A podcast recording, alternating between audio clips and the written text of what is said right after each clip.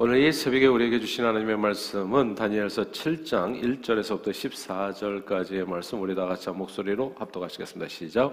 바벨론 벨사살 왕 원년에 다니엘이 그의 침상에서 꿈을 꾸며 머릿속으로 환상을 받고 그 꿈을 기록하며 그 일의 대략을 진술하니라. 다니엘이 진술하여 이르되 내가 밤에 환상을 보았는데 하늘에 내 바람이 큰 바다로 몰려 불더니 큰 짐승 넷이 바다에서 나왔는데 그 모양이 각각 다르더라. 첫째는 사자와 같은데 독수리의 날개가 있 있더니 내가 보는 중에 그 날개가 뽑혔고 또 땅에서 들려서 사람처럼 두 발로 소개함을 받았으며 또 사람의 마음을 받았더라. 또 보니 다른 짐승 곧 둘째는 공과 같은데 그것이 몸 한쪽을 들었고 그 입의 이 사이에는 새 갈빗대가 물렸는데 그것에게 말하는 자들이 있어 이르기를 일어나서 많은 고기를 먹으라 하였더라.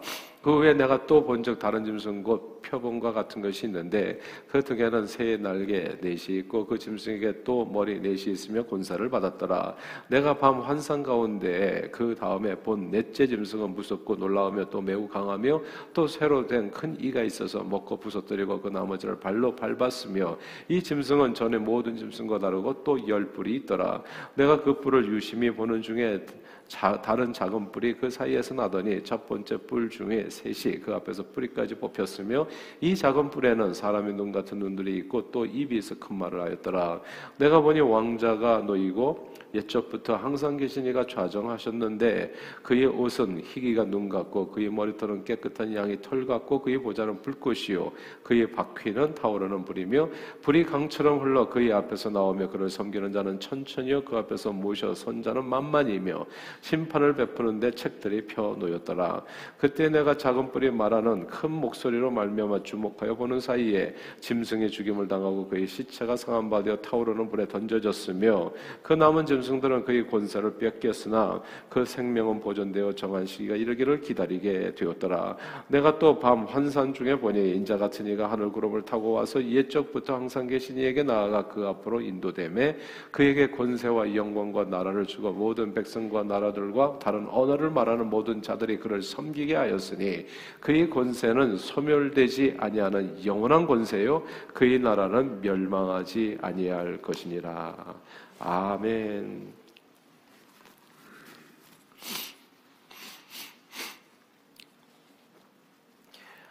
화무 11홍 열흘 이상 피는 꽃이 없고 권불 10년, 10년 이상 가는 권세가 없다는 말이 있습니다. 이 세상의 부귀 영화 권세 능력은 그 어느 것도 영원하지 않다는 겁니다. 자, 그렇다면 무엇이 영원할 수 있을까요? 이 다니엘서는 이단들이 가장 많이 인용하는 책이기도 합니다. 아, 그러니까 이걸 예언서로 이해해가지고 마지막 때 그래서 뭐 여기 작은 뿔이 누구냐 적그리스도다 그리고 또 이것도 요한계시록하고 연결해가지고 무슨 어니그마 무슨 수수께끼 풀듯이 해가지고 가장 이단들이 많이 인용하는 책 그리고 뭐 신천지 포함해가지고 온갖 세상의 잡스러운 이단들이 많이 인용하는 책이 사실 다니엘서예요. 그래서 다니엘서에 대한 오해가 되게 많이 있는데 다니엘서를 잘 이해하려면 다니엘서의 문학 장르가 무엇인지를 확실하게 이해할 필요가 있습니다. 다니엘서는 대표적인 예언서가 아니고요. 예언서가 아니고 다니엘서는 묵시 문학서입니다. 아포칼립스. 이 묵시 문학이라고 하면 우리 동양인들에게는 매우 생소해요. 왜냐하면 동양에는 이런 문학 장르가 없거든요. 그런데 기원전 2세기부터 기원 후 1세기까지 헬라 그리고 로마 제국 내에서는 크게 유행했었던 문학 장르입니다. 이 성경 묵시 문학에는 크게 세 가지 특징이 있어요. 그러니까 이 묵시 문학이 뭔가를 잘 이해하면 이 다니엘서를 통해 가지고 온갖 이상한 예, 정말 말도 안 되는 해석들을 하지 않을 수 있어요. 건강하게 성경을 제대로 잘 이해할 수 있게 됩니다. 묵시문학의 특징은 크게 세 가지예요. 먼저는 묵시문학은 쓰여진 목적이 있습니다. 묵시문학은 주로 하나님의 백성이 어떤 환경 속에서 이 묵시문학이 나오냐 하면 하나님의 백성이 믿지 않은 이방 나라 사람들에게 지배를 받을 때 그 환경 속에 놓인 성도들을 위로할 목적으로 쓰여졌습니다. 이 묵시문학의 성경에 신구약 성경에 딱 두 군데 나오거든요. 하나가 다니엘서고 하나가 요한계시록 똑같아요. 내용이 똑같아요. 그러니까 하나님을 믿는 백성들이 이방 나라에게 지배를 받을 때 그 백성들을 위로할 목적으로 그러니까 요한계시록도 역시나 로마 제국의 압전 속에서 굉장히 핍박을 많이 받아서 순교당하고 그런 그런 환경 속에서 왜 예수 믿는 사람이 이렇게 세상 나라에서 핍박을 받고 고통을 받는가? 왜 하나님의 백성들이 믿지 않는 사람에게 이렇게 예, 당하고 살아야 되는가? 하나님을 믿으면 당연히 형통해야 되지 않는가? 잘 돼야 되지 않는가? 아, 그런데 왜 이렇게 고통을 당해야 되지? 이렇게 고통받는 사람들에게 주어진, 아, 그, 그들에게 주어지는 그런 목적으로, 위로할 목적으로 주어진 아, 문학 장르가 그게 묵시문학이라는 거. 그래서 신구약 성경에 딱 두 군데, 다니엘서하고 그 다음에 에스겔서도 좀 그렇고요. 예, 대표적인 묵시문학이 다니엘서와 요한계시록이 되는 겁니다. 근데 이 문학 장르를 잘못 이해하면 이걸 가지고 예언적으로 풀다가 이제 온갖 거기에서 아, 이상한 해석이 나오게 되고 어, 그리고 이제 삼천포로 빠지게 되는 거죠 신앙생활이. 어, 아무튼 하나님을 믿는 백성들이 하나님을 모르는 이방 민족에게 당하고 망하고 고통을 겪게 되면 누구나 한 번쯤 그런 질문을 하게 되잖아요. 정말 하나님은 살아계시는가? 나 예수 이렇게 열심히 믿는데 왜 내 삶에 이렇게 어려움이 있지? 이런 질문들을 하게 되잖아요. 혹은 하나님이 살아계시다면 왜 이런 고통을 하나님 백성들에게 허락하시는가? 이렇게 질문하게 되잖아요. 묵시문학은 이런 모든 질문들에 대해서 답을 줍니다. 하나님께서 결국은 이 모든 세상 나라를 심판하시고 궁극적으로는 승리할 것이다. 그래서 메시지가 똑같아요. 교환계시록도 그렇고 다니엘서도 그렇고 똑같다고요. 내용이. 아, 이렇게 이 묵신문학 장르에서 나오는 아주 대표적인 내용이에요. 하나님의 나라가 이루어진다. 결국 하나님이 승리하신다. 메시지는 똑같습니다. 그래서 그러므로 묵시문학은 현재 불신자의 압제 속에 고통당하는 성도들이 궁금해할 수 있는 그런 질문들에게 답을 주고 그런 성도들의 마음을 위로할 목적으로 쓰여진 책이라는 거 이런 특징이 있다는 것을 기억하시면 됩니다. 두 번째로 묵시문학의 특징은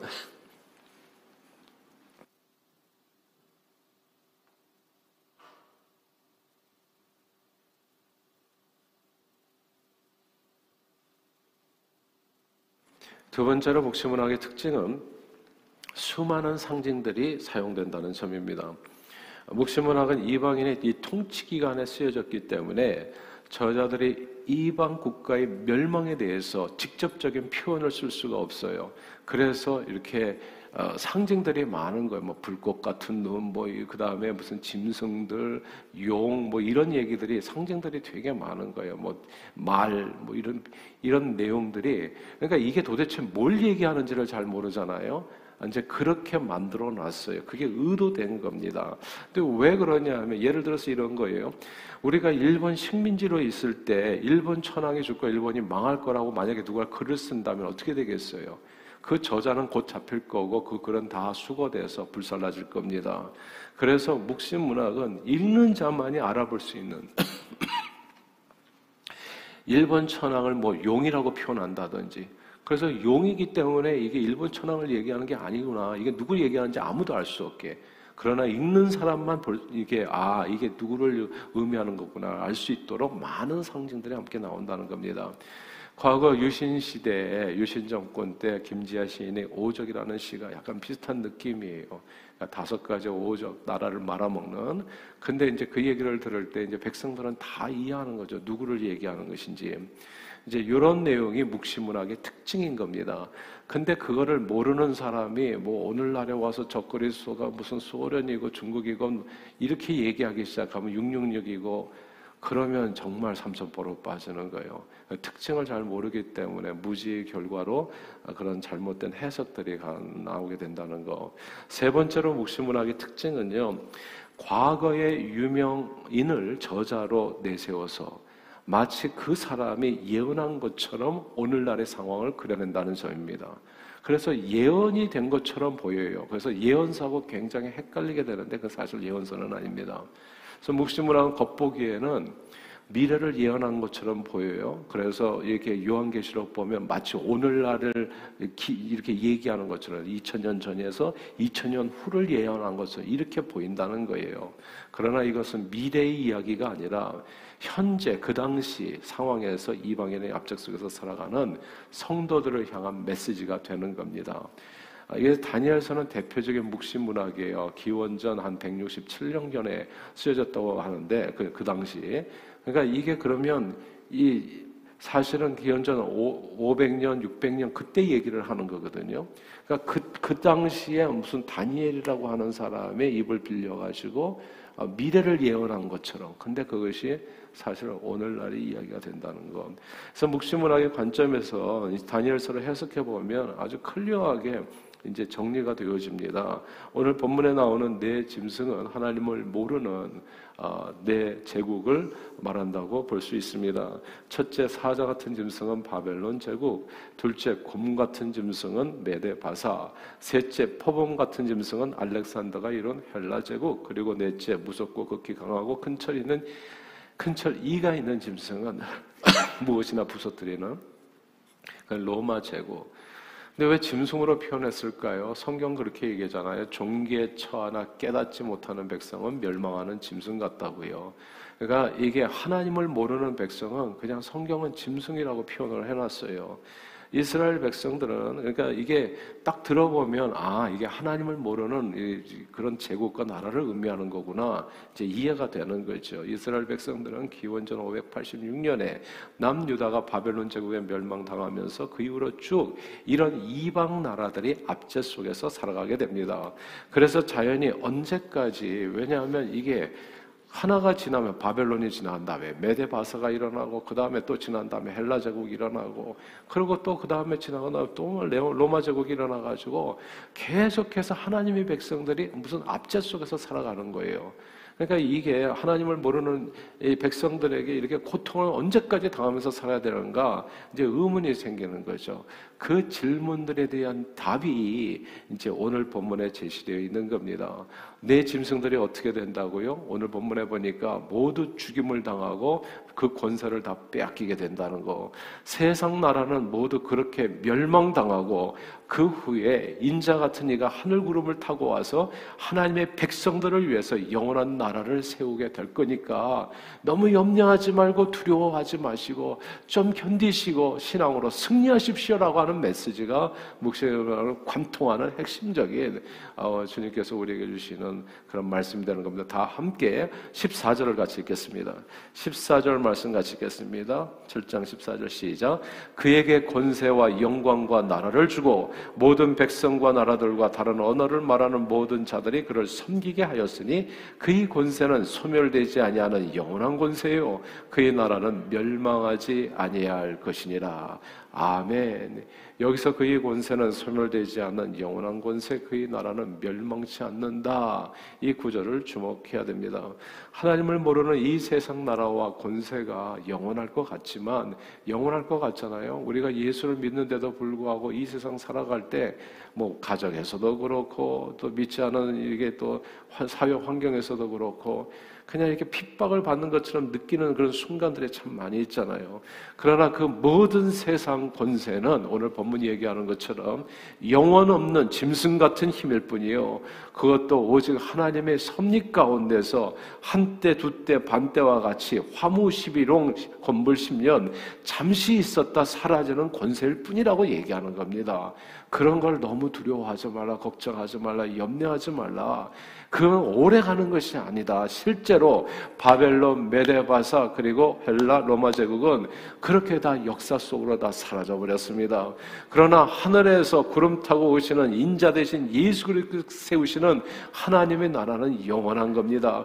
2000년 전에 십자가로 세우신 그 하나님의 나라, 하나님의 나라가 우리 가운데 있다고 하잖아요. 주님의 몸된 교회 가운데서 지금도 이어지고 있지 않습니까? 하나님의 나라, 그리스도가 다스리는 그 나라는 2000년 전부터 지금까지 한 번도 멸망하지 아니하고 오늘날까지도 우리 가운데 살아서 오늘 이 새벽에도 그 나라 백성으로서 우리가 하나님을 만왕의 왕 만주를 줘서 지금 고백하면서 예배하면서 기도하면서 나가는 거 아니겠어요? 하나님의 나라는 영원하다는 거. 교회를 통해서 오늘날까지 2000년 동안 그리고 이 땅의 교회는 죽어도 살고 살아서 믿는 자 영원히 살기에 곧 하늘에서 영원한 주님의 나라로 이어지게 되어지는 겁니다. 그 말씀을 하는 거예요. 그러므로 성경은 악인의 형통을 부러워하거나 불평하지 말라. 그렇게 이야기해요. 오직 너는 하나님만을 바라라 말씀합니다. 보이는 것은 나타난 것으로 된 것이 아니라고 때로 믿지 않은 사람들이 세상 권세를 자꾸 휘두르고 믿는 자들을 겁박하고 온갖 악한 말로 교회에 대해서 거슬려 말할 때에도 휘둘리지 말고 흔들리지 말고 너희는 하나님의 말씀을 붙들고 서라. 하나님의 나라는 영원한 나라이기 때문에 세상 나라는 다 멸망당한다. 이 얘기가 묵시문학을 관통하는 저와 여러분들에게 주시는 이 아침에 주시는 하나님의 음성인 겁니다. 저희 가정에서도 제가 어렸을 때 보면은 정말 저희 아버님 가정이 이제 그 예수를 믿지 않았어요.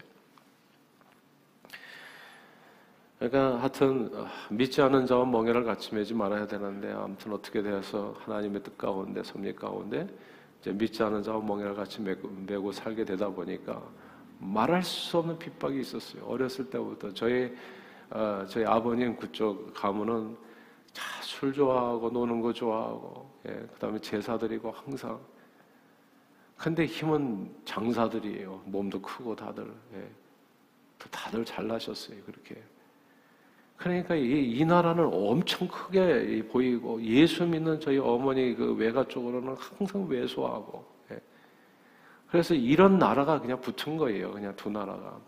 그러니까 어렸을 때는 정말 항상 제사 드릴 때는 전쟁이었어요. 어머니는 기, 절을 하지 않는다. 근데 만며느리인데 절을 하지 않고 제사상을 안 차리면 어떻게 되겠어요. 그러니까 숟가락 날라가고 젓가락 날라가고 이게, 이게, 근데 저는 어렸을 때 그런 모습을 보면서 이제 이게 신앙은 참 어머니들이 중요하더라고요. 그러니까 어머니 따라서 그냥 평생 이렇게 모태신앙으로. 근데 주님 앞에 나와서 기도를 하지만 우리 아버님 세력은 너무 센 거야. 이 세상 나라는. 예. 힘도 있고 돈도 또 많이 버시니까.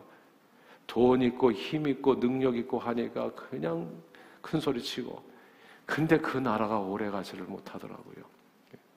하나님께서 어느 순간 탁 이렇게 치니까 도미노처럼 무너져 가지고 부도 나고 그냥 이 밑바닥에 떨어져 버리고 근데 아무런 희망이 없더라고요.